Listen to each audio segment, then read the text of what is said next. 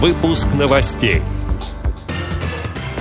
Предприятие «Банкон» отметили на международном конкурсе. Хозяйственное общество «Оскольское» обеспечивает продукцией аптеки региона. Российская государственная библиотека для слепых проводит конкурс по произведениям Ивана Бунина. В Костроме провели личный чемпионат и первенство по русским шашкам. Далее об этом подробнее в студии Анастасия Худякова. Здравствуйте. Здравствуйте.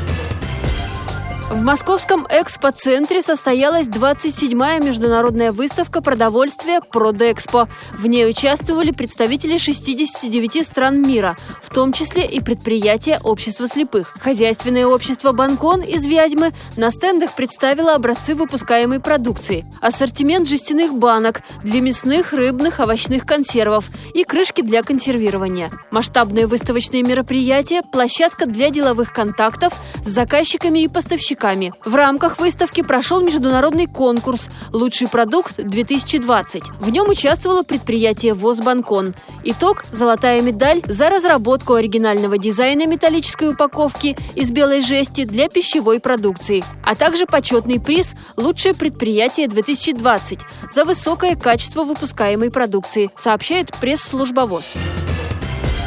Учебно-производственное предприятие Всероссийского общества слепых «Оскольское» в Белгородской области перешло на двухсменный график. Там работают 55 сотрудников, 35 из которых имеют инвалидность. Оборудование для производства медицинских масок в прошлом году законсервировали из-за отсутствия спроса. В этом ситуация иная. В сутки производят 20 тысяч масок. Белгородскую область предприятие обеспечивает полностью.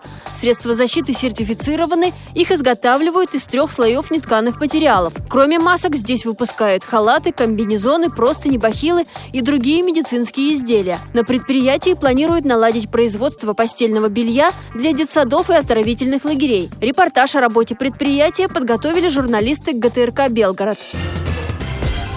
Российская государственная библиотека для слепых в Москве проводит конкурс для специалистов, студентов местной организации РИД.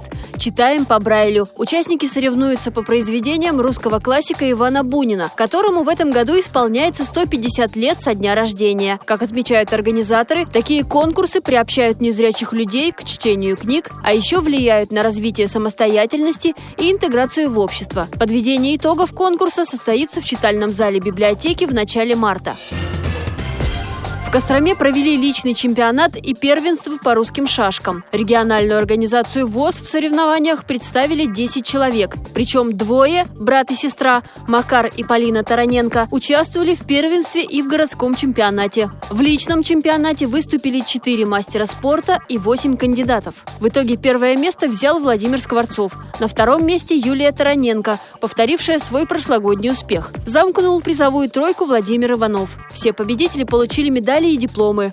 Эти и другие новости вы можете найти на сайте Радио ВОЗ. Мы будем рады рассказать о событиях в вашем регионе. Пишите нам по адресу новости собака ру. Всего доброго и до встречи!